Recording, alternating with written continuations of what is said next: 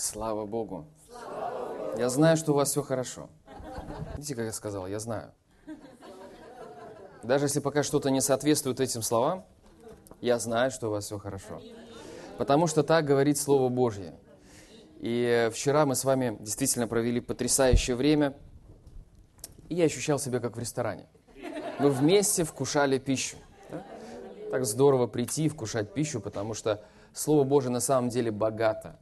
Все, что нам нужно, это Слово Божье. Вы согласны со мной? Я иногда люблю писать какие-то фразы, э, которые могут послужить людям в Фейсбуке. И э, я однажды писал эту фразу, и я настолько проникся этим словом, что на самом деле все, что нам нужно здесь на земле, это только Слово Божье. Подумайте о всех своих возможных, видимых проблемах, подумайте о том, с чем вы сталкиваетесь, и поверьте, что в Слове Божьем уже все это решено. Поэтому что нам нужно? Слово Божье. И мы благословленные люди, что у нас есть записанное Слово Божье. Как я вам вчера сказал, материализованный голос Бога. Я вспоминаю одну историю, произошла со служителем, которого я уважаю. И он встречался с Лестером Самрелом, он только хотел двигаться, знаете, дальше. В Господе он практически мало что знал. И э, Лестер Самрел служил, по-моему, в том месте, где он находился. И он подошел к нему, знаете, и говорит, там, Лестер Самрел, я хотел бы узнать, как, как, как вообще исполнять призвание Божие, как узнать волю Божью. Он сказал, знаешь что, приезжай ко мне. Приезжай ко мне в церковь, у меня там есть библейский центр. Приезжай ко мне, заходи ко мне в офис, и я скажу тебе, как исполнять волю Божью. И ему пришлось преодолеть несколько тысяч километров, потратить определенные деньги, сумму. И когда он постучался к нему в кабинет, он зашел, и он сказал, Лестер Самрал, вы меня помните? Он сказал, да, я помню тебя, садись. И что мне делать, чтобы знать волю Божью? Он сказал, читай Слово Божье и исполняй его каждый день своей жизни. И все. Но на самом деле это так и есть. Я знаю, что иногда нам наше мышление, оно пытается задавать вопросы. Возможно, не обновленное мышление, Господь, но а как же это? Ну а это? Ну а как же это? Но поверьте мне, в Слове Божьем есть все. Потому что Слово Божье – это сам Бог. И это наш источник. Поэтому я ободряю вас подружиться, я знаю, что вы так дружите, еще больше подружиться со Словом Божьим. Вот почему мне нравится делиться с вами Словом Божьим. Для меня это как в ресторане. Мы вместе. Вот представьте себе, вас пригласили в очень хороший ресторан. Самый лучший ресторан. И вас пригласили ваши хорошие друзья. И вот что, говорится, может быть лучше? Вы сидите вместе со своими друзьями, едите хорошую пищу и общаетесь. Это то, что мы делаем сейчас. Мы с вами принадлежим Господу Иисусу. Я здесь для вас посланник, но я не больше вас в теле Христовом. Бог дал мне определенную ответственность служить, донести Слово Божье, за которое я должен буду отвечать. Но я не печально это говорю, я стараюсь сделать так, чтобы это было все хорошо, чтобы это было вдохновением для людей, которые хотят двигаться и чувствуют, что они знают, что призваны проповедовать. Но мы с вами являемся частью одного и того же тела. Мы с вами часть одного и того же тела, и Иисус является нашей главой. Поэтому я люблю вас, я чувствую вашу любовь. И знаете, в этом есть что-то удивительное. Заметьте, в мире этого нет. Поэтому мы с вами благословленные люди. Мы наслаждаемся Его присутствием, мы наслаждаемся Его любовью, мы наслаждаемся Его Словом, мы наслаждаемся Его мудростью. Потому что еще раз и еще раз говорю, я чувствую снова и снова, я говорю духовных чувств в своем сердце, что с чем бы вы сейчас ни сталкивались, через что бы вы сейчас ни проходили, поверьте, у Бога уже есть выход из этого. И Он очень хочет, чтобы вы его увидели в первую очередь внутри себя. Вчера мы говорили о мышлении. И по-настоящему, я хочу вам сказать, человек видит не своими глазами. Кто-то смотрит и думает, ну вот, дошли до того, что в церкви мы говорим, что мы не видим своими глазами. Но подумайте о том, что на самом деле мы видим своим внутренним человеком, глазами нашего внутреннего человека. Если сказать чуть-чуть проще, мы видим все, преломляя через наше мышление. Аминь. Один проповедник любит очень задавать такой вопрос, и я у него подчеркнул это. Сколько у вас дома дверей? Посчитайте сейчас. Кто-то говорит, у меня очень много дверей. Кто-то говорит, у меня там три двери всего. Неважно, да? Но я спрошу вас, откуда вы знаете, что у вас столько дверей? Скажете, ну, э, я вижу это. Где вы это видите? Вы видите это там. Да? Знаете, хорошо, когда мы видим что-то на основании Слова Божьего. Хорошо, когда мы видим что-то на основании образов, которые пришли от Бога. И на самом деле не очень хорошо, когда мы видим что-то на основании тех образов, который был посеян дьяволом через этот мир и через эту мирскую систему. И мы с вами вчера говорили, что когда мы говорим о дьяволе, мы раскрываем его тактику, мы знаем, что он побежденный враг. Единственное оружие, которое у него есть, это ложь. Он достаточно искусен в этом. Но в нас есть Дух Божий. Нам доступно богатство ведения, премудрости, сокровище, понимание Божие. Вы знаете, когда мы поклонялись, хотел с вами просто поделиться, я видел внутри себя, глазами своего духа, предназначение человека. Я не знаю, это относится к кому-то лично сейчас, или это просто ободрение для всех. И Бог фактически видит все от начала до конца, и это на его ладони. Я это таким образом и увидел.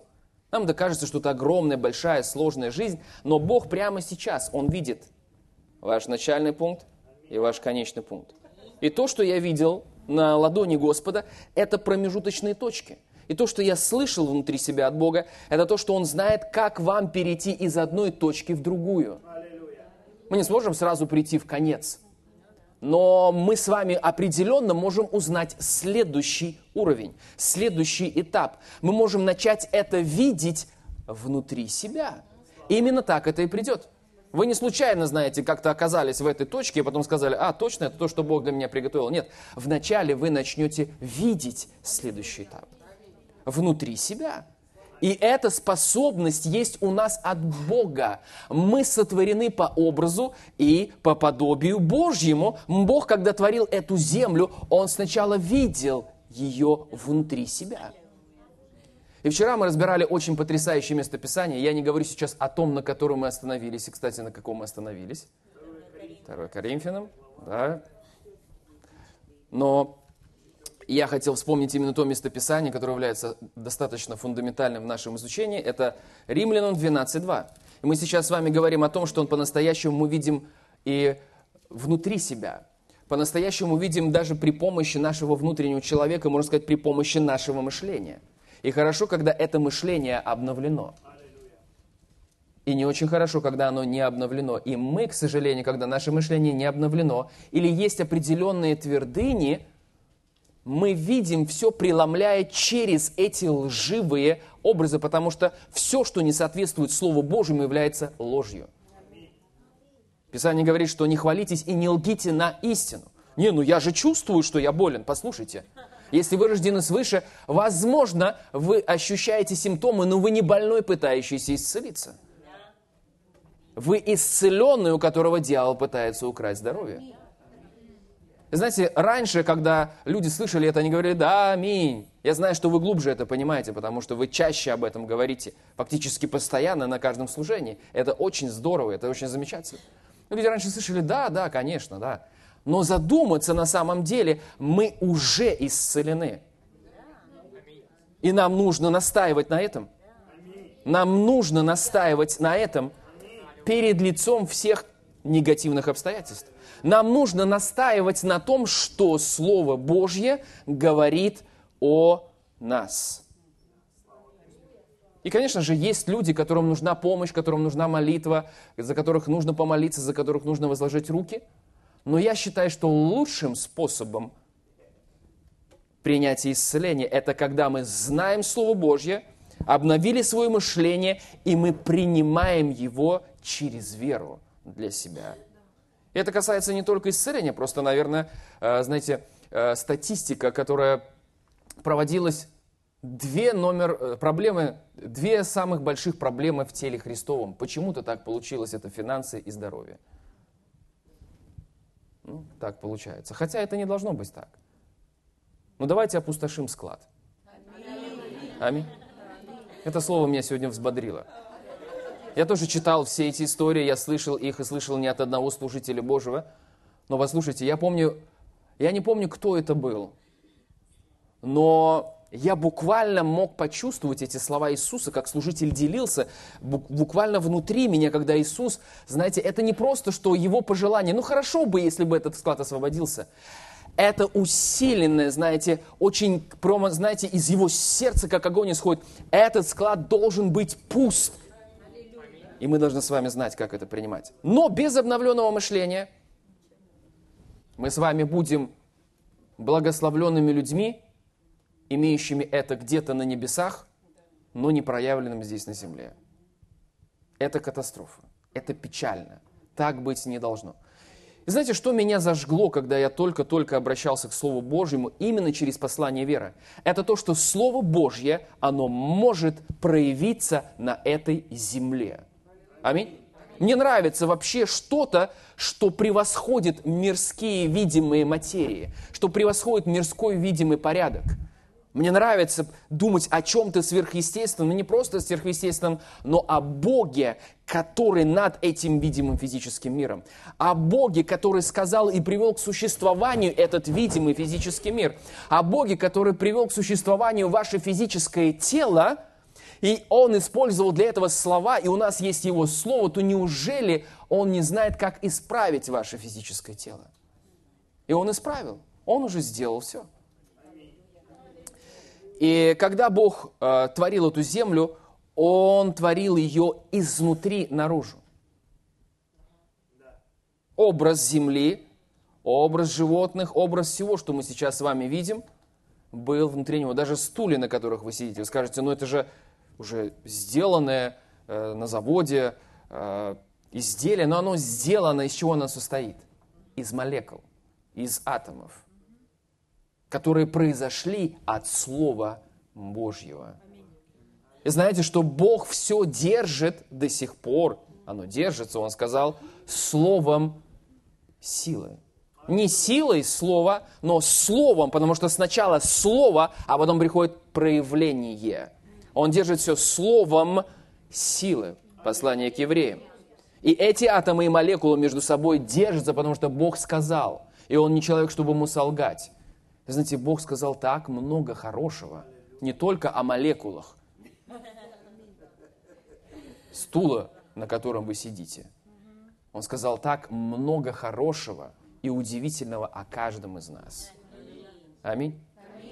И все это у нас есть копия того, что он сказал. Конечно же, здесь не все обетования, здесь есть какие-то вещи, которые научают нас, наставляют, исправляют. Даже какие-то исторические моменты, все равно Бог через них говорит. Поэтому, когда мы с вами говорим о том, что приходит изнутри наружу, то заметьте, когда мы вчера читали послание к римлянам 12.2, там написано, «Не сообразуйтесь с веком сим, но преобразуйтесь». И вот это слово «преобразуйтесь», я думаю, многие из вас уже наверняка слышали, знают, но я хочу еще раз повторить, да, это греческое слово, которое звучит как метаморфоу, что-то вроде этого, но фактически мы с вами знаем очень хорошие классические примеры как гусеница превращается в бабочку. Изменения приходят изнутри наружу. Именно таким образом Бог планировал, что наша жизнь сейчас здесь на земле будет претерпевать изменения, как мы сегодня цитировали э, притчи, стезя праведного, как светило лучезарное, которое все более и более светлеет до полного дня.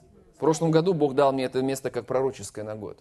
И знаете, Бог меня заставил в присутствии Божьем, в своем присутствии, Он заставил меня повторять эти слова, знаете, так с упором более и более. И я повторял, и я говорю, Господь, Он говорит, повторяй. Это было, знаете, один на один с Господом, да? Но я и на людях могу. Он говорил, я говорил, я ходил по своей молитвенной комнате, я говорил, более и более. Более и более. То есть все больше и больше, все больше и больше. И именно такой должна быть наша жизнь. Я, наверное, повторяю то, что пастор говорит. Дух Божий особенно, видимо, хочет сегодня это утвердить. Аминь. Если наша жизнь не прогрессирует в Боге, нужно задуматься. И знаете, когда я, э, я еще раз возвращаюсь к этому образу, который был внутри меня, когда я видел эту ладонь и видел этот пункт А, пункт Б и точки между ними, то фактически я мог слышать, как Бог говорит, а, я слышал это по-английски. Ну, бывает, мы слышим, да. И я по-немецки не смог бы это услышать, потому что я его не очень хорошо, я не знаю вообще практически, да. А, есть такое слово, как yield, то есть уступи. Когда мы уступаем Духу Святому. У нас есть всегда выбор. В этом и смысл рождения свыше. Когда вы не были рождены свыше, у вас не было никакого выбора, вы просто поступали по системе этого мира, по греху. Но когда вы родились свыше, у вас появился выбор. Поэтому человек не может сказать, я не могу, этот грех просто больше мне, я просто не могу ничего с этим делать. Можете? Почитайте Писание. Да, к сожалению, некоторые люди выбирают уступить плоти. Да? И даже если это происходит с нами, то по мере нашего духовного роста – это должно становиться все меньше, меньше и меньше. Аминь. Но у нас есть выбор. И мы выбираем. И так Бог говорил, что выбери уступить моему Духу Святому. Выбирай открыть себя для моего голоса. Выбирай открыть себя для моей мудрости. Аминь. И это приходит очень простым путем. Наверное, я отвечу сейчас, как тот, как служитель ответил Лестеру Самбру. Читайте Библию, и исполняйте ее каждый день. Скажите, ну, я не знаю, с чего начать. Начните с прощения. Начните прощать людей вокруг себя. Начните прощать людей, возможно, которые причинили вам когда-то что-то, если вы их еще не простили. Скажите, а что еще делать? Начни свидетельствовать о Господе Иисусе Христе. Начни возлагать руки на больных на улице. Вы начнете видеть знамения и чудеса. Аминь. Потому что в церкви-то мы исцеляемся в основном по вере. Да? Здесь есть отличное другое проявление. Но если говорите, что-то я вот вперед. Есть больницы, есть ваши друзья, знакомые, есть люди, которых вас вообще Дух Святой может привести. Будьте послушны Господу. Итак, не сообразуйтесь с веком сим, но преобразуйтесь обновлением ума вашего – чтобы вам познавать, что есть воля Божья, благая, угодная и совершенная. Вчера мы начали говорить о твердынях. Мне не очень нравится говорить о твердынях, но о них нужно говорить. Да? И 2 Коринфянам 10 глава, откройте. 4 стих. «Оружие воинства нашего не плотские, но сильные Богом на разрушение твердынь». И мы с вами говорили, что вот это слово «твердыня», оно встречается в Новом Завете всего лишь один раз. Потому что Новый Завет был написан на греческом языке, и это слово звучит как «акурома». Насколько я помню, я могу это произнести, я могу ошибаться, но неважно.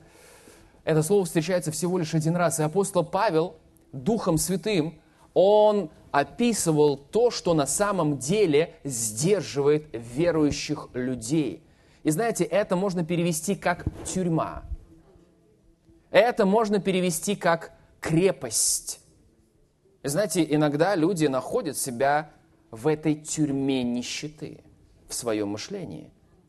И если в таком состоянии они будут пытаться что-либо делать по Слову Божьему, скорее всего, у них ничего не выйдет.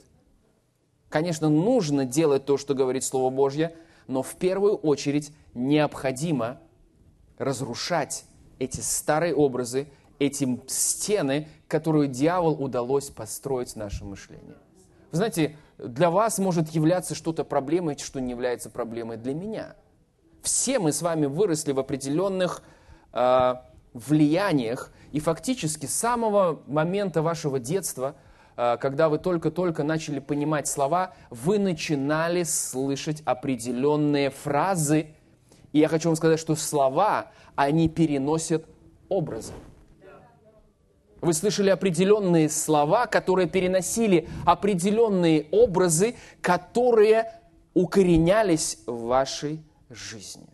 И когда мы с вами родились свыше, наш дух пережил рождение свыше. Это самое замечательное. И если даже человек, к сожалению, он потом не дожил до конца, но он умер и отошел к Господу, то если его дух рожден свыше, он отправляется к Господу. Но мы с вами знаем, что человек это не просто дух.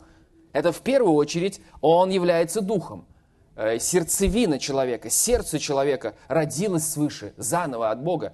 Но также человек – это душа и это тело. Я не хочу так об этом говорить, я говорю всегда об этом, как я привык говорить. Человек – это дух, у него есть душа. Я не, не люблю говорить, что человек – это и дух, и душа, и тело. Давайте будем немножко скрупулезными – Брат Хейген говорил о том, что если мы с вами не получим откровение о том, что мы дух, у нас есть душа, и мы живем в физическом теле, мы по-настоящему не сможем возрастать духовно.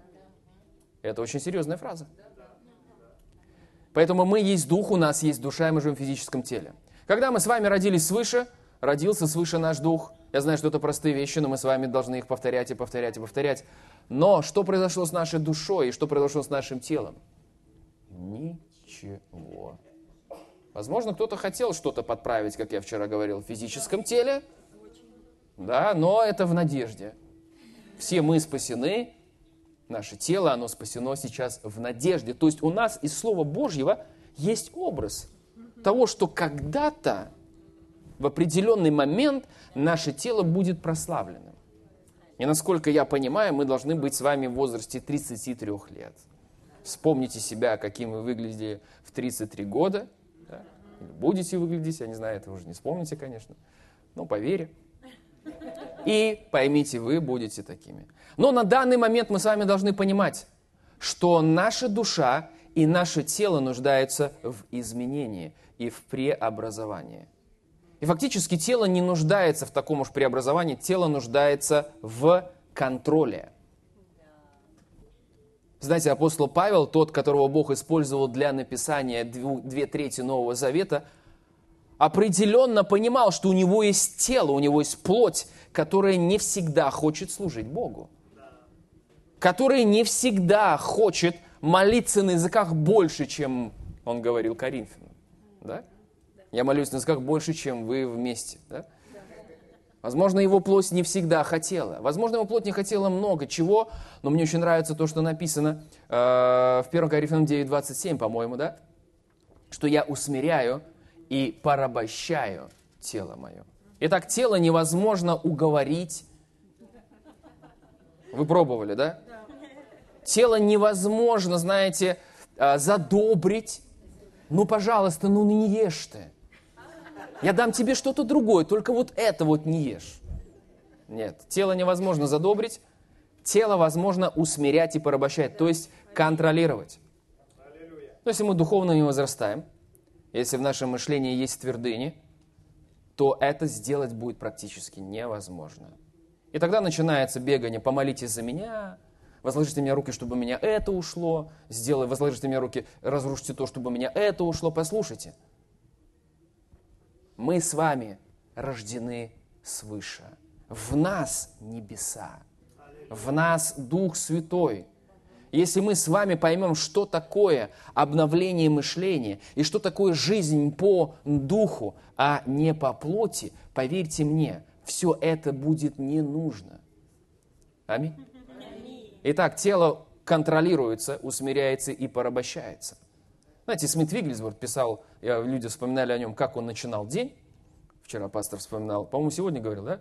Пастор, сегодня, да? Как ты себя чувствуешь? А еще он говорил, как вы... Нач... Лестер сам он спросил, скажите, пожалуйста, как вы просыпаетесь утром? Как вы начинаете свой день? И он говорил, знаете, я встаю и так танцую пред Господом минут 10 так. Быстренько так. Он говорил, да, он так, быстренько так танцую пред Господом, прославляя Его. А еще я вспоминаю историю, как Лестер Саммерл приходил к Смиту Виггельсворту, когда он был... Лестер Саммерл, молодой служитель из Америки, евангелист, оказался э, служил в Англии, был там какое-то время, и у него была возможность приходить к Смиту Виггельсворту. Но знаете, Смит Виггельсворт не был при жизни популярным служителем. Я говорю популярным в том плане, что люди не так искали общение с ним. Знаете почему? Он был очень экстравагантен. Но это то, как он понимал Господа. Он получил исцеление, когда к нему пришла пожилая женщина и молодой человек, они стукнули его по животу, где у него был аппендицит практически разорвавшийся. Сказали, дьявол, оставь его. Ну, то есть болезнь, оставь его во имя Иисуса Христа. И он получил исцеление. И с тех пор он возлагал руки подобным образом. Если вы скажете, я тоже хочу, как Смит Вигельсворт, то я скажу вам сразу оговорку. Если вы хотите, как Смит Вигельсворт, то вам лучше иметь результаты Смита Вигельсворта. Потому что если вы хотите, как Смит Вигельсворт, возлагать руки, и у вас не будет результатов, как у Смита Вигельсворта, то лучше подумайте, да? взвесьте, да? посчитайте издержки. Я общался с одним евангелистом, ему лет, наверное, под, под 55-60, он приезжал к нам в Минск, он служитель. И он разговаривал с женщиной, которая была маленькой девочкой на служении Смита Вигельсворта. И он рассказал эту ну, потрясающую историю, но я просто вас предупреждаю. Это то, что делал Смит Вигельсворт. Он сейчас уже на небе. Да? Он рассказал мне эту историю подробно. И я был удивлен. Когда Смит Вигельсворт был в одной небольшой, я не помню, церкви, по-моему, шахтерский городок Шотландии, ему, на, ему принесли маленькую девочку.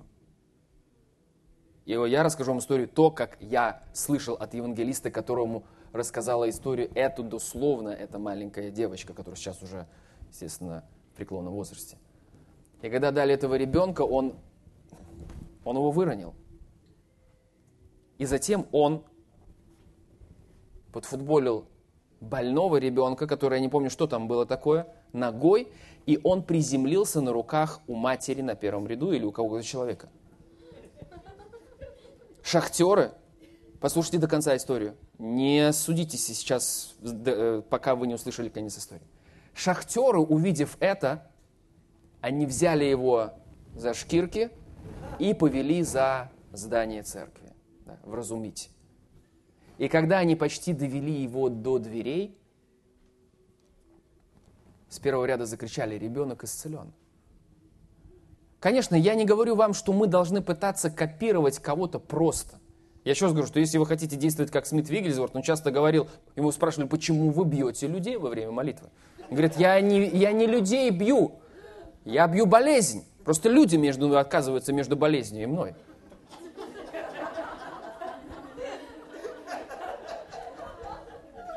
Но это Смит Вигельсворт. И теперь вы понимаете, что не было так много желающих пообщаться с ним.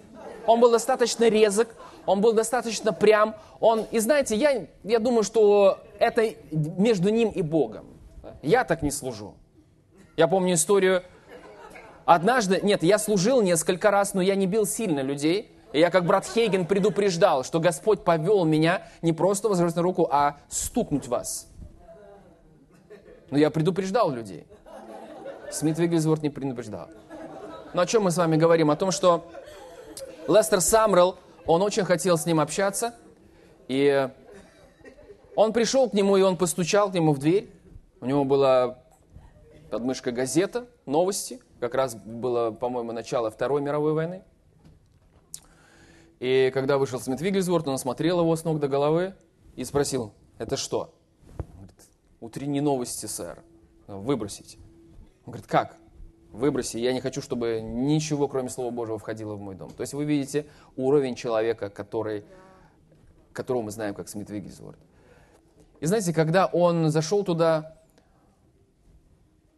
он думал, что он будет рассказывать о каких-то чудесных переживаниях, о каких-то вещах в Господе. Конечно же, может, они где-то делились, но в основном, что они делали? Он говорит, давай немножко почитаем Библию. Они открывали Библию. Они читали Библию давай немножко помолимся и прославим Господа. Они немножко молились, прославляли Господа. Давай еще немножко помолим, э, откроем, почитаем Библию. И они это делали. И он приходил к нему около двух недель или несколько месяцев, я не помню сколько. И Лестер Саммер на тот момент думал, да этот старик кого хочет. Он использовал слово «с ума сведет» своими молитвами. Но, тем не менее, что-то передалось Смита Вигельсворту. Ой, с, от Смита Вигельсворта Лестеру Саммерлу. И в конце, когда он уже не мог оставаться в Англии, потому что э, из-за фашистского вмешательства и влияния э, Второй мировой войны приказа... всем американцам было приказано покинуть территорию Англии.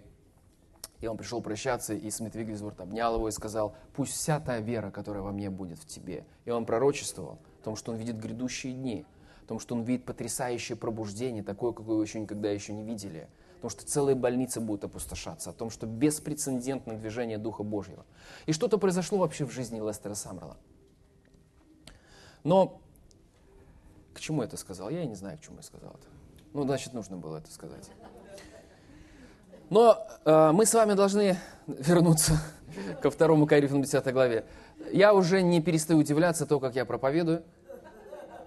Я начал проповедовать первый раз в 96 году. Если вы сами понимаете, что это был определенный стиль проповеди, фактически это был победоносный голос верующего, изложенный в, определенных, в определенном порядке.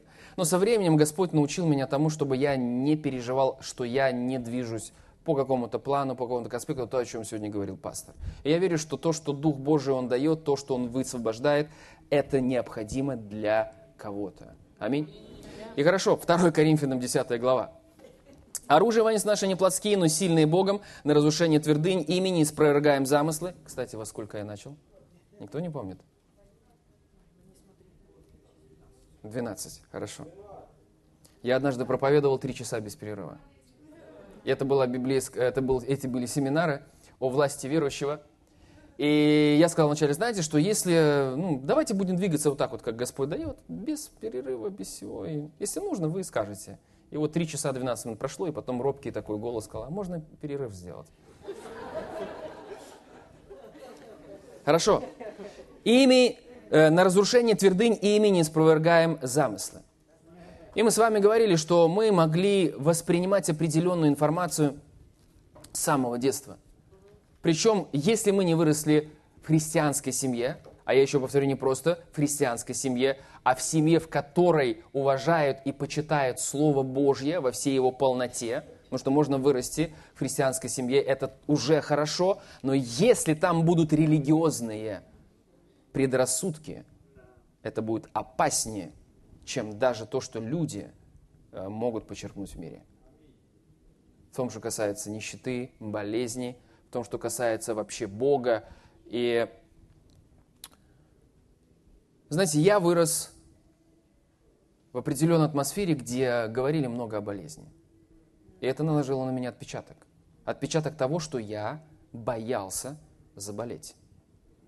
И знаете, с точки зрения моей прошлой жизни – вернее, по фактам моей прошлой жизни, до покаяния, у меня были определенные, так сказать, хронические заболевания с гландами и так далее и тому подобное. И постоянно, всегда, особенно моя тетя, про которую я вчера упоминал, которая порезала руку, она очень хороший человек, она очень, знаете, добрый человек, но она также очень эмоциональный человек и очень такой, знаете, человек, который влияет через свои эмоции. И благодаря таким вот скажем, моей тете и другим моментам, к сожалению, в меня попала ложь дьявола, и в меня попали вот эти вот желаемые конечные результаты дьявола в отношении болезни. Так что я боялся заболеть. И постоянно, знаете, говорили, о, у него слабые уши. У него слабое горло. Это то, что постоянно говорилось. Мой двоюродный брат, это то есть ее сын, когда я приезжал летом к бабушке, он, знаете, как-то не так болел, но всегда говорили, ну, Сергей у нас все время болеет. Два раза в год стабильно. Один раз стабильно ангина болеет. У него слабые уши, у него слабое горло. Вы же сейчас чувствуете, да, о чем я говорю? Это то, что откладывалось в виде твердыни. Знаете, дети, они не говорят о болезнях. Они больше похожи да, на образ верующих людей настоящих. Поэтому Иисус сказал, будьте как дети. Они легко прощают. Они не держат зла да, они могут радоваться даже, когда вокруг все плохо. Они не думают, где взять деньги. Аминь.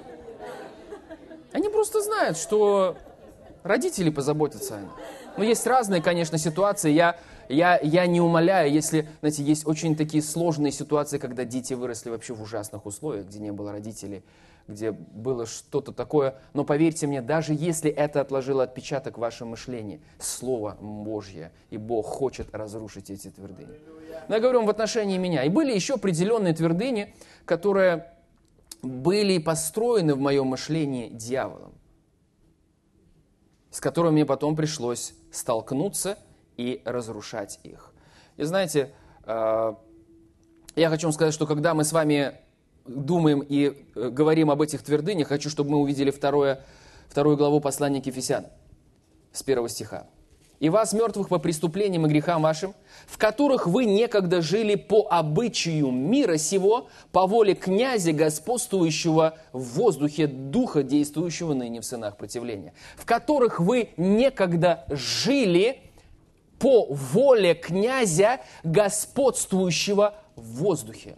Я абсолютно уверен, что есть иерархия у дьявола, его демонических духов, которые заняты целый день лишь только тем, чтобы посылать ложь и плохие мысли в жизнь людей. Особенно, если вы предназначены, например, для того, чтобы двигаться в служении исцеления.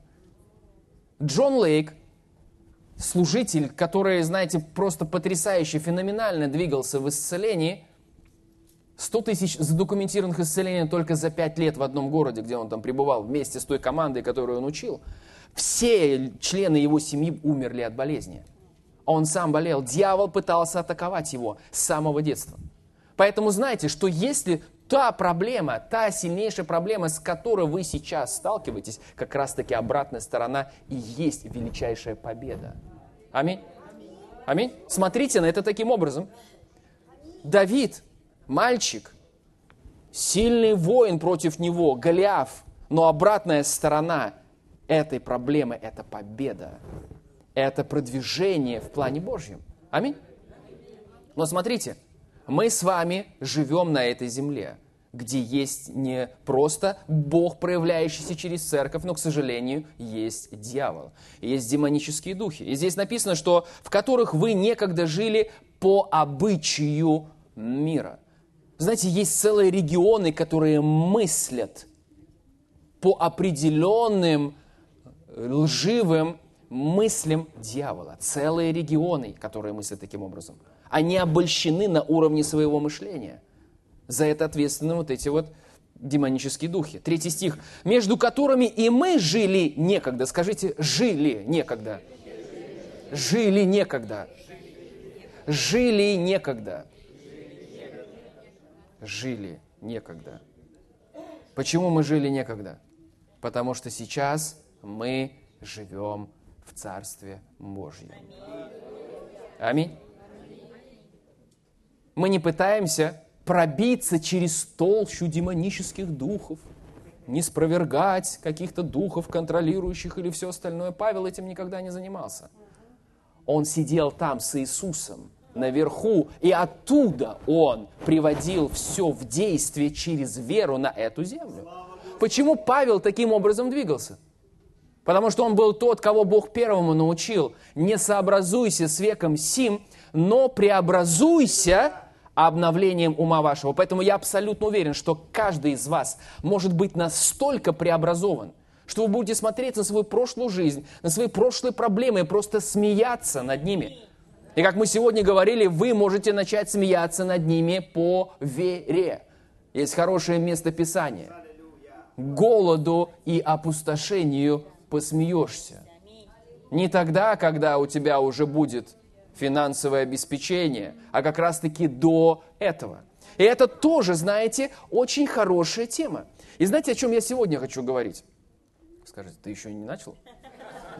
О чем я буду продолжать говорить? Сегодня то, о чем я говорю, называется Божьи твердыни. Знаете, когда Бог дал мне это название, много-много лет назад, я проповедовал об этом, наверное, более семи лет назад, и продолжаю проповедовать таким образом, мне очень понравилось это слово. Фактически Бог дал мне его в своем присутствии. Божьи твердыни. Я говорю, Господь, какое-то странное название. Люди будут задавать вопросы, потому что в Библии описаны только твердыни, которые мы читали во 2 Коринфянам 10 главе. Твердыни, которые построены из лжи дьявола, но Бог говорит, я хочу, чтобы мое слово, помните, мы говорили вчера про ведро? Мы сначала достаем это, затем складываем туда что-то, золотые слитки, да? Он хочет, Бог говорит, что я хочу, чтобы мое слово разрушило эти твердыни и затем в тебе внутри были выстроены твердыни моего слова. Так что, когда приходит мысль о болезни, приходит мысль о неудаче, приходит мысль о каких-то проблемах, которые как будто тебя проглотят, они отскакивают от твердынь Божьего слова, которые укоренены внутри нас. Поэтому я абсолютно уверен, что у вас все получится в Господе. Я абсолютно уверен, что несмотря на нынешние обстоятельства, вы прямо сейчас соединены с силой Божией, потому что вы сильны в Господе и в силе Его могущества. Я абсолютно убежден, что Божье обеспечение, оно проявляется в вашей жизни, потому что Бог мой восполнит всякую нужду вашу по богатству своему в славе, сказал апостол Павел. Аминь. Я абсолютно уверен, что вы можете слышать голос Божий, и что вы можете узнавать следующий этап воли Божьей и переходить к его осуществлению. Даже если у вас нет денег, возможностей, открытых дверей, вы можете это делать. Аминь. Почему я говорю таким образом уверенно? Потому что Бог потрудился над моим мышлением. Я говорил, что есть что-то, что еще в процессе. Да я не достиг, как говорил апостол Павел, я продолжаю простираться, я устремляюсь вперед. Я забываю задние и хорошие вещи, особенно плохие вещи я забываю, да, и я устремляюсь вперед. Но я хочу вам сказать, что Слава Богу за те изменения, которые Бог провел сегодня во мне. Я хочу вам сказать, что вы смотрите на человека, который был, наверное, одним из самых больших пессимистов. Есть такая шутка про оптимиста и пессимиста. Пессимист переходит, встречается с оптимистом, оптимист спрашивает у него, как дела. Пессимист говорит, хуже некуда. А оптимист говорит, нет, есть еще куда. Но это шутка. Это не, это не слово Божье, это просто шутка. Оптимист просто не знает слова Божьего, да? Мы не должны быть такими оптимистами. Мы не должны соглашаться с оптимизмом с чем-то плохим. Но я хочу вам сказать, что я был пессимистически настроен ко всему. Если что-то происходило, то внутри меня это развивалось с таким, знаете, творческим потенциалом, что я выдавал мрачные прогнозы. Даже, может, дьявол до таких не додумался бы. Человек – это творческая лаборатория. И на самом деле иногда так и происходит. Он закидывает в них просто свой, знаете, у него есть несколько инструментов в наборе. Страх, ложь, зависть, гордость эгоизм.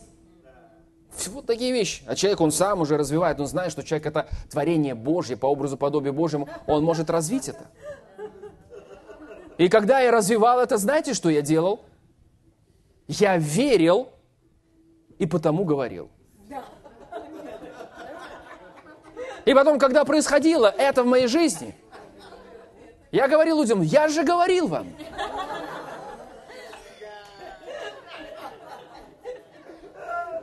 Но если мы с вами вернемся к э, тому, о чем мы с вами говорили, что этот образ жизни ко мне попал не потому, что я родился пессимистом, не потому, что я родился негативным человеком, потому что я стал таким. Если сегодня вы говорите, о, у меня тоже есть определенные вызовы, проблемы в моей жизни, послушайте, вы не родились такими.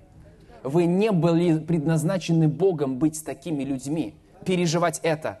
Вы предназначены Богом к спасению, и к благословению Господнему, которое обогащает и печали с собой не приносит. Поэтому если вы стали такими, то почему же вы не можете стать такими, какими Бог предназначил вам быть? Он видит вас такими. Он говорит об этом. Он говорил через пастора, он говорит через меня, он говорит через других служителей, он говорит через Слово Божье, он говорит через хорошие помазанные книги. Он постоянно говорит о том, какими он вас видит. Так может быть, настало время изменить свое мышление, сделать хотя бы небольшой шаг веры сказать, да, Господь, я соглашаюсь с тем, каким Ты меня видишь. Я принимаю себя исцеленным, благословленным, крепким, сильным, знающим, что делать в следующем этапе, какой сделать следующий шаг, исполняющим волю Божью. Аминь. Аминь.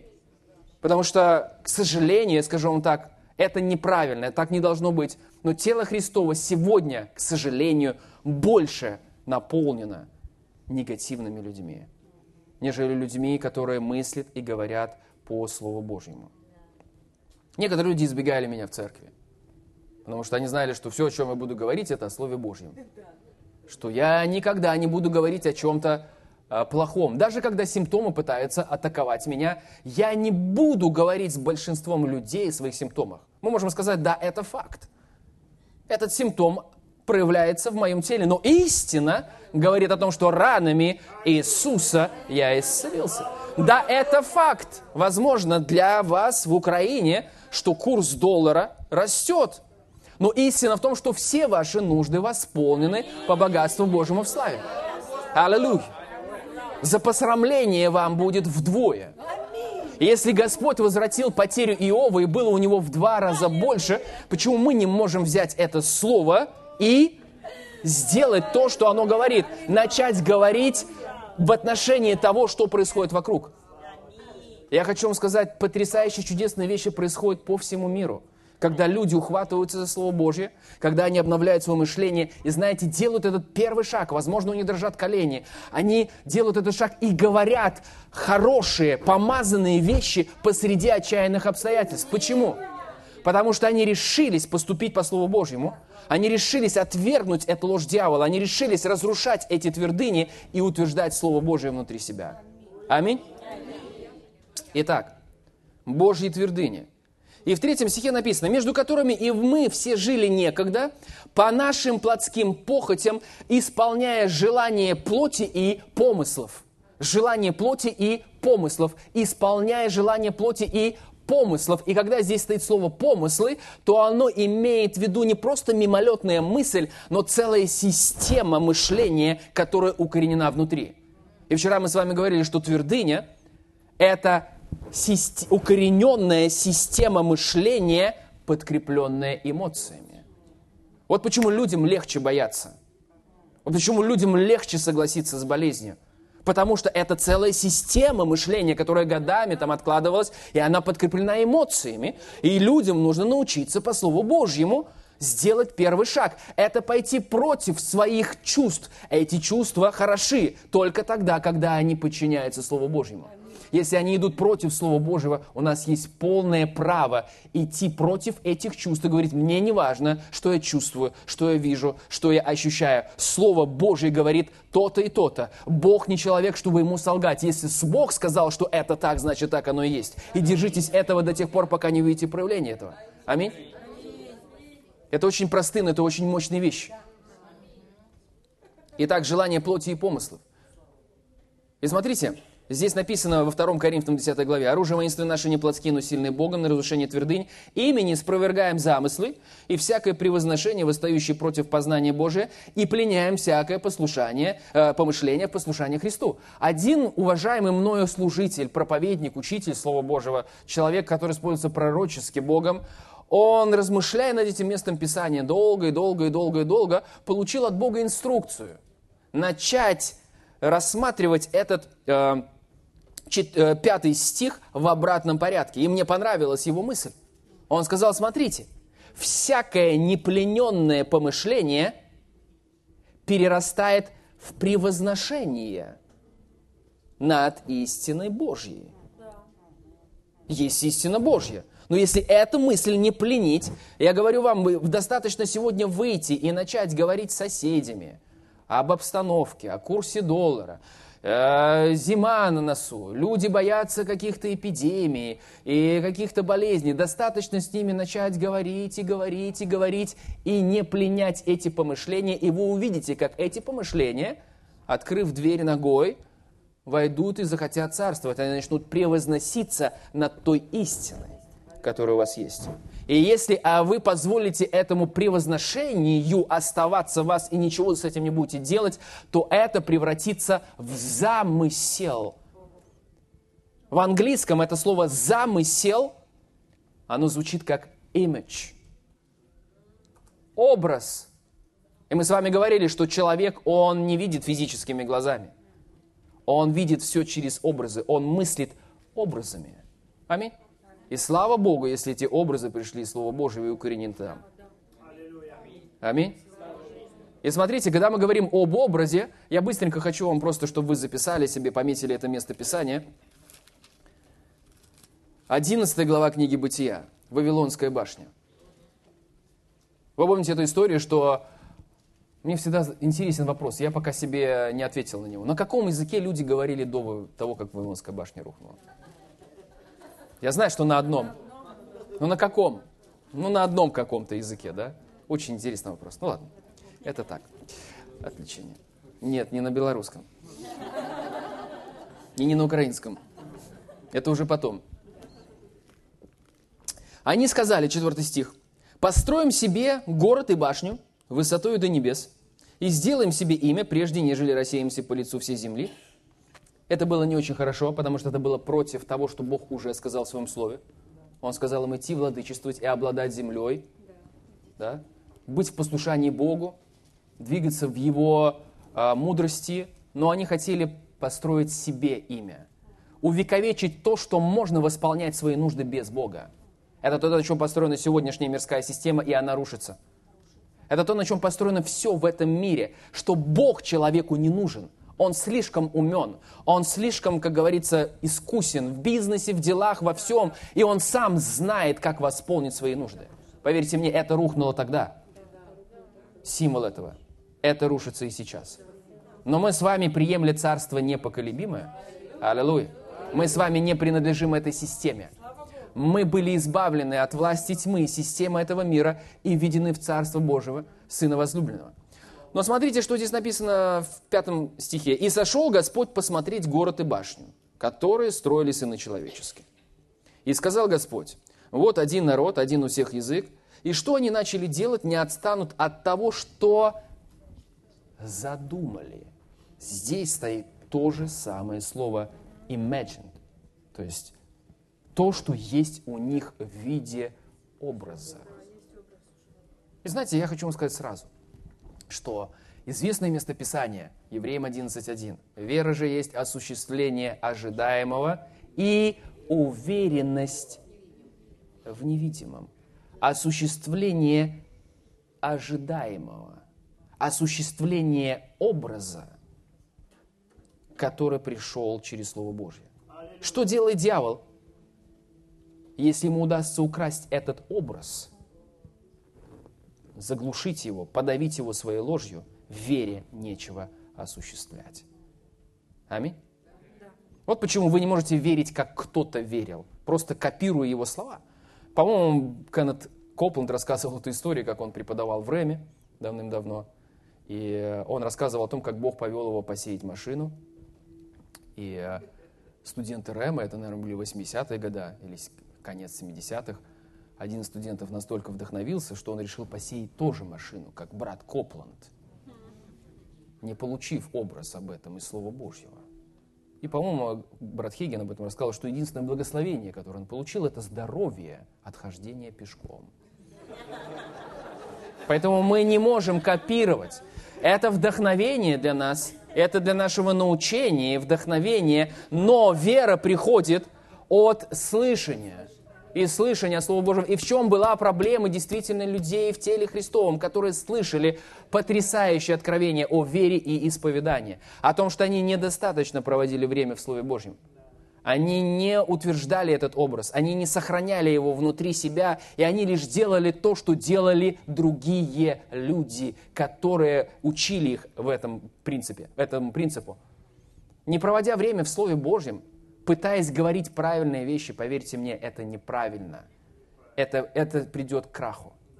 И тогда те люди, которые попробовали это сделать, взяли на себя смелость, в кавычках, да, ответственность, говорить, что Слово Божье, как его проповедуют эти люди, не работает. Но это принцип Божий. Мы с вами знаем, имея тот же дух веры. Я веровал, потому и говорил. Вера есть осуществление ожидаемого и уверенность в невидимом. Уверенность в невидимом – это и есть Божье твердыни.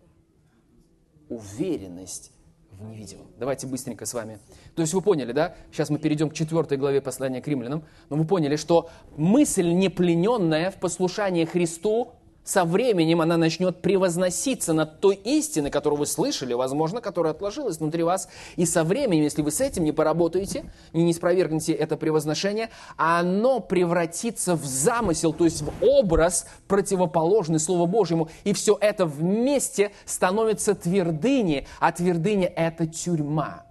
И сегодня верующие некоторые ходят – и внутри они в тюрьме, и ты им говоришь о Слове Божьем, ты им говоришь о радости в Господе, внутри них тюрьма. Они не могут видеть за стены этой тюрьмы.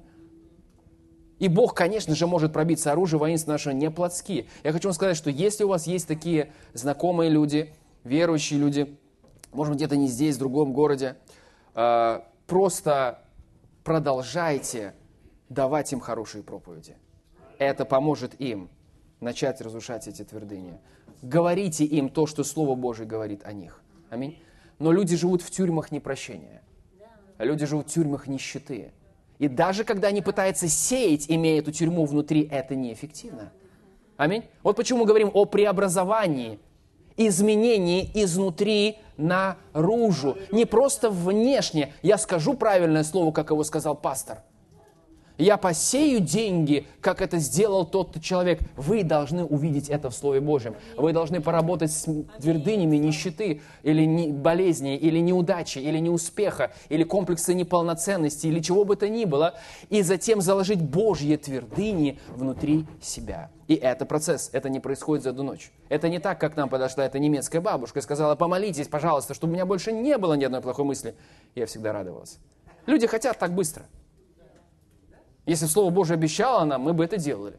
Да? Но Слово Божие обещает нам, что вера – это процесс. Обновление мышления – это процесс. Аллилуйя. И Римлянам 4 глава, я уже буду заканчивать. Одна из моих любимых историй. Авраам, отец веры. Я, между прочим, тоже отец веры.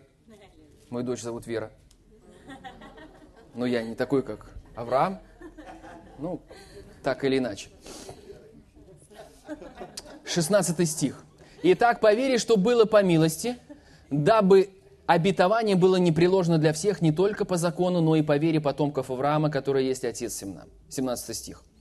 «Как написано, я поставил тебя отцом многих народов». Слава Богу, что написано – Потому что у Авраама не было Слова Божьего, которое было написано. У него было Слово Божье, сказанное устно.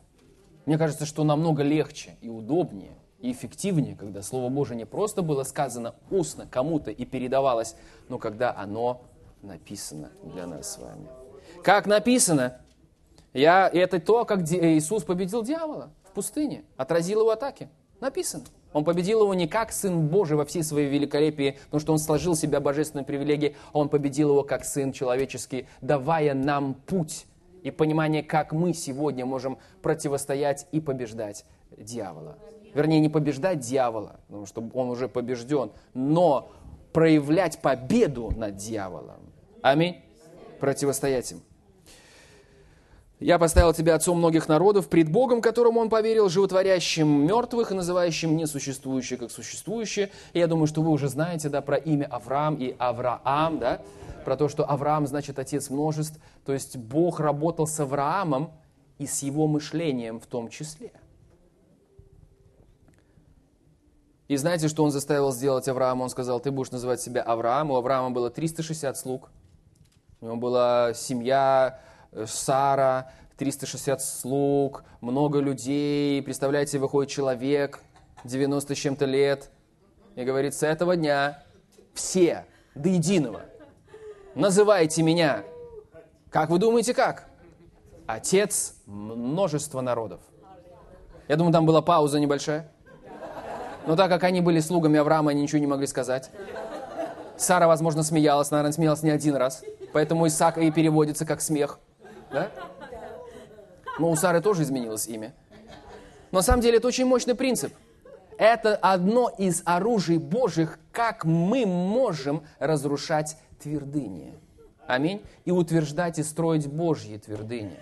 Не когда вы по слову пастора, не заглядывая в Библию, просто говорите, но когда вы сами, заглянув в Библию и заглядывая в нее постоянно, найдя эти места Писания, начинаете говорить их и слышать их, говорить их и слышать их, говорить их и слышать их, и радоваться в Боге. И не просто говорить и слышать их, но прославлять Бога за проявление этого в вашей жизни. Аминь.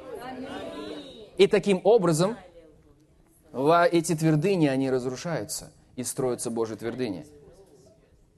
Э, животворящим мертвых, называющим несуществующее как существующее. Он сверх надежды поверил с надеждой. Тоже потрясающая фраза. Мне так нравится учить об этом. В английском написано against hope, believed in hope. Against. Мы с вами знаем, что есть мирская надежда, которая говорит, вот если бы, хорошо бы, если бы, вот было бы так. А вот если бы я тогда не сделал эту ошибку, наверное, в моей жизни было бы все хорошо сейчас. А вот если бы я тогда не продал этот участок за такие маленькие деньги, возможно, бы сейчас он стоил дороже. А вот если бы тогда я вот так поступил, неважно, что бы, если бы. Это мирская надежда. Это то, как она говорит, если бы. Но есть Божья надежда, Божье определение надежды.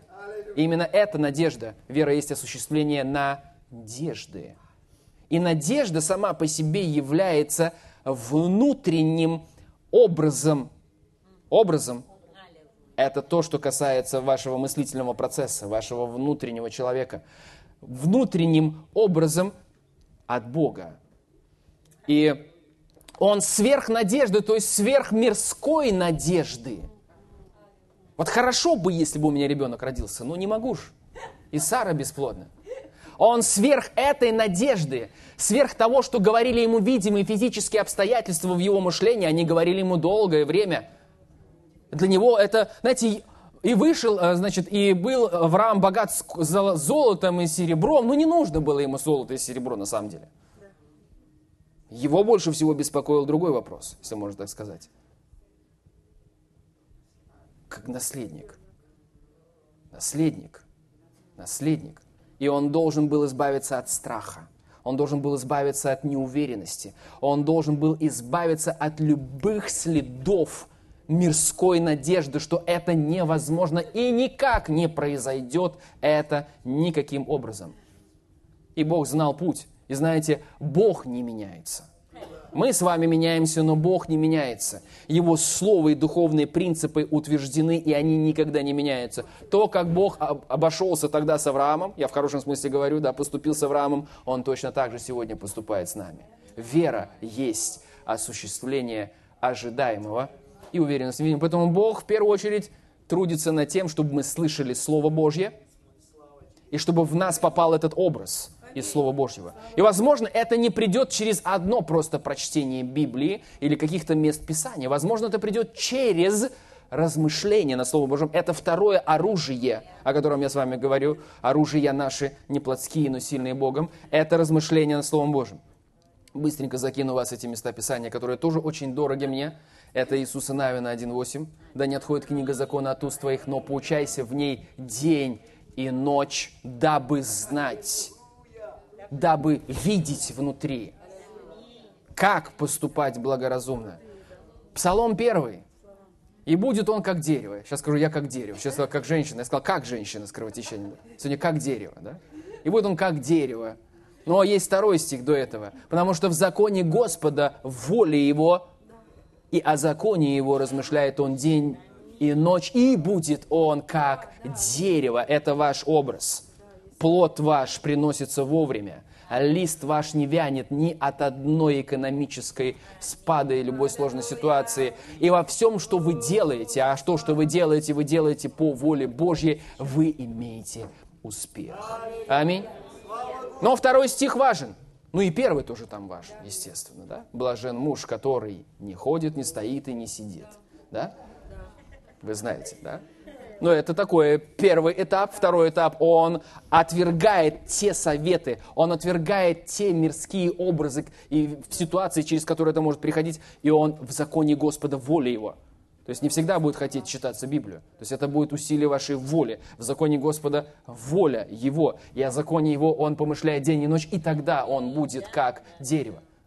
посаженное при потоках вод. Вот почему человек с твердынями, исповедующий всего лишь третий стих, не будет эффективен. Аминь.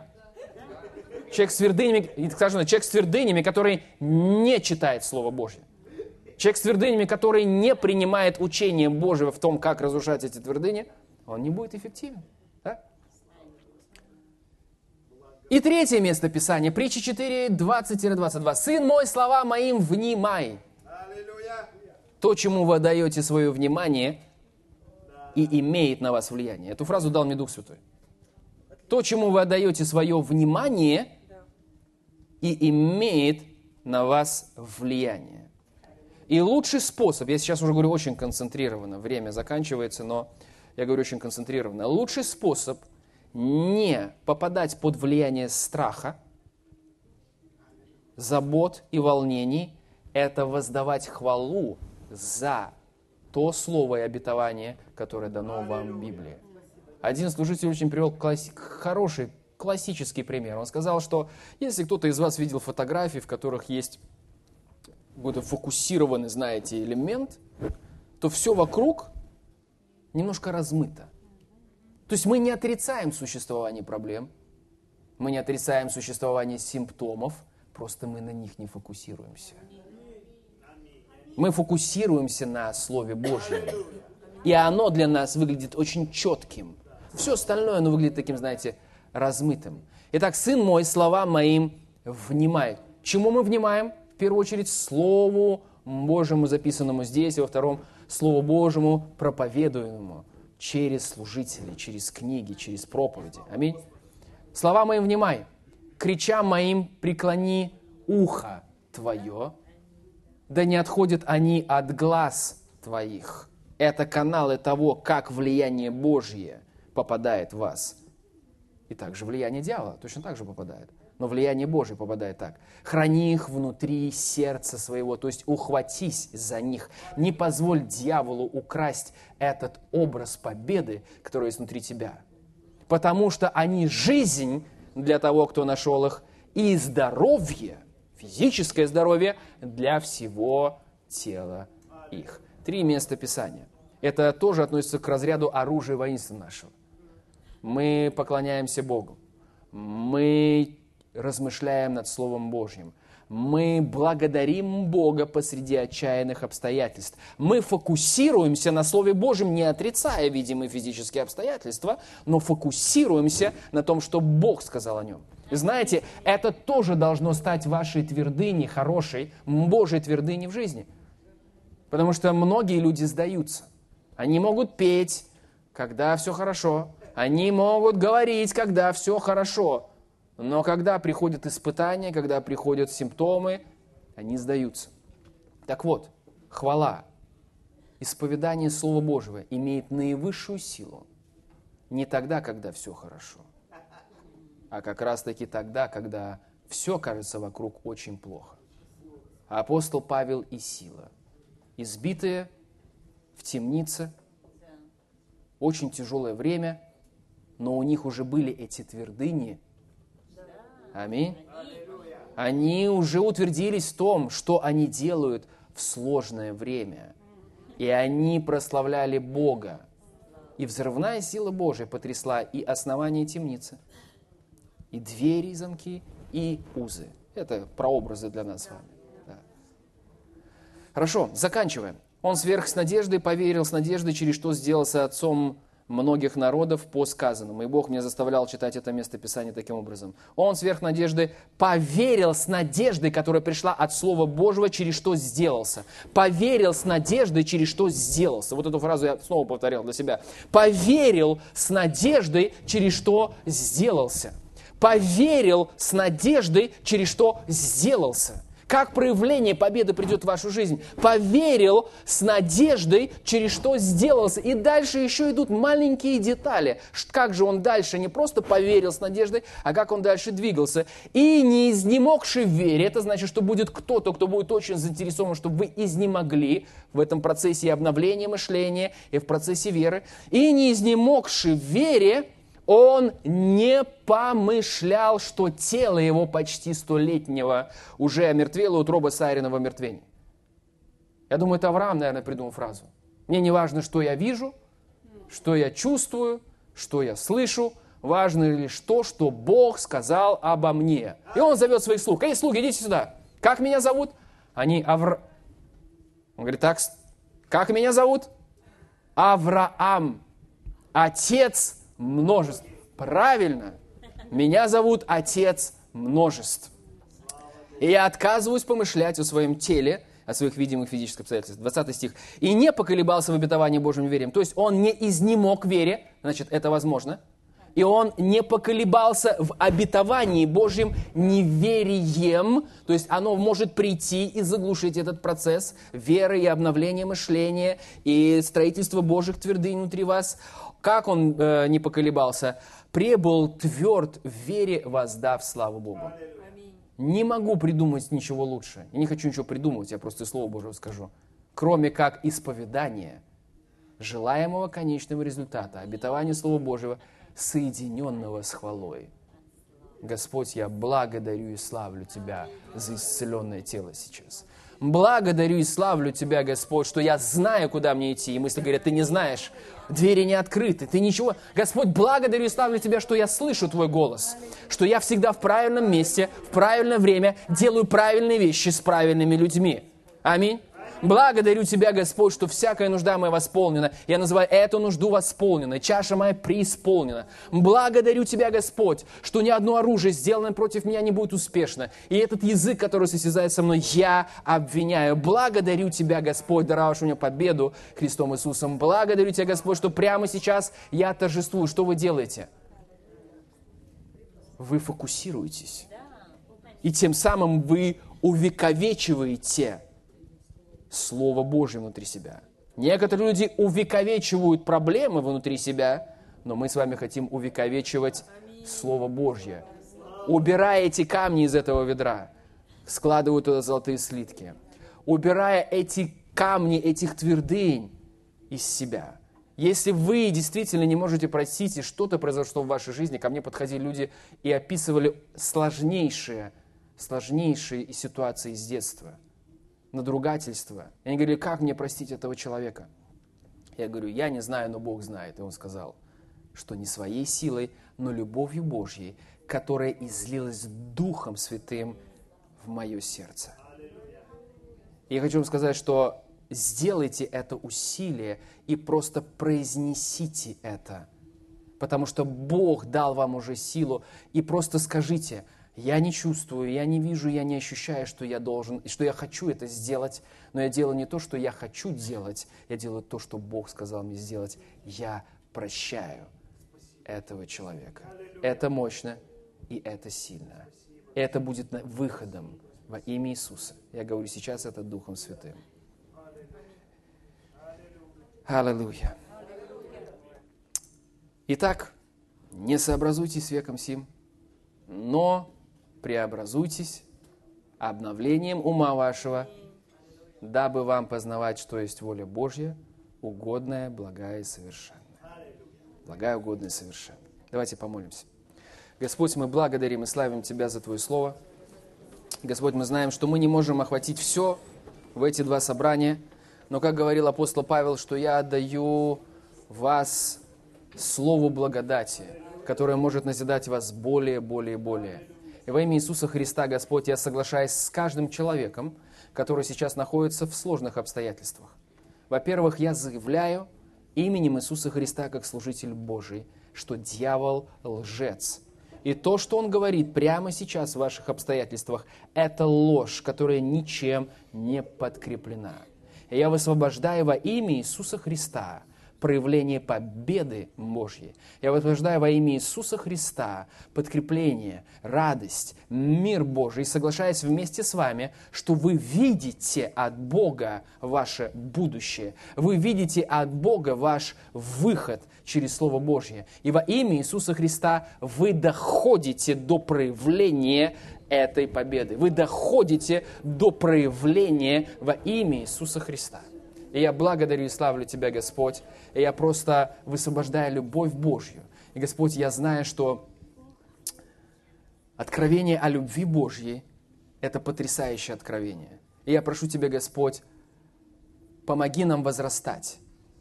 Продолжай и помогай нам возрастать в этом откровении. Во имя Иисуса Христа я соединяюсь сейчас с теми, у кого были сложные ситуации в прошлом. Во имя Иисуса Христа. Давайте скажем вместе. Я прощаю. Я прощаю. Не своей силой, но любовью Божьей, которая в моем сердце. Чувства и эмоции придите в согласие со Словом Божьим. Потому что сегодня я простил. И я славлю Тебя, Господь. Аллилуйя. Аминь.